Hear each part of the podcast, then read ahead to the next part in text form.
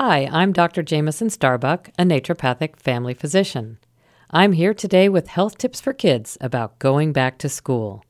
It's school time again, kind of sad because summer is ending, and kind of fun because all sorts of different things are starting. There'll be adventures in learning, seeing old friends, making new friends. There'll be sports and clubs and music and art, a whole new world of possibilities. The start of school is also stressful it's a big change, and big changes are hard on your body. When school starts, kids will feel better if they follow a few simple back to school tips. Most kids already know about getting to bed on time. They know about eating breakfast and the importance of drinking lots of water. But kids might not know about a few different ways to make going back to school a healthy and happy experience. First, think about what you do at night with your cell phone, your computer, your tablet, or iPad. Electronic devices flicker and shimmer and get our brains pretty wound up. On school nights, turn those devices off at least one hour before bed. Let your brain relax during that hour before you go to sleep. Read a book, have a cup of tea, take a bath, do some stretching, or sing. That way, your brain and body will quiet down and you're likely to get a good night's rest. For tip two, you might need an adult to help. Tip two is about your backpack. It shouldn't weigh more than 15% of your total body weight. Get on a scale and see how much you weigh. Then figure out 15% of your weight. For example, if you weigh 80 pounds, 15% is 12 pounds. Next, put your whole backpack on the scale. If your backpack weighs more than 15% of your weight, you've got to take some stuff out of it.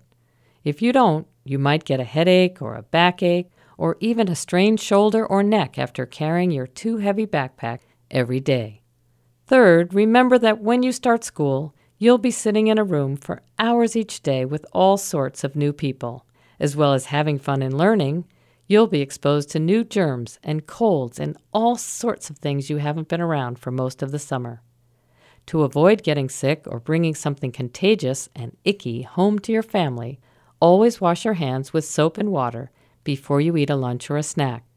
Also, wash your hands and your face right away when you get home from school. I do this when I get home from my doctor office, just to make sure I haven't brought home any germs from my patients. You can also talk to your parents about a few good natural medicines that help your immune system stay strong while you begin a new school year. My favorite back to school medicines for kids are vitamin C, fish oil, and elderberry. You can get vitamin C from fruit, especially oranges and grapefruit. Your parents can also buy it in a powder and put it in water or juice.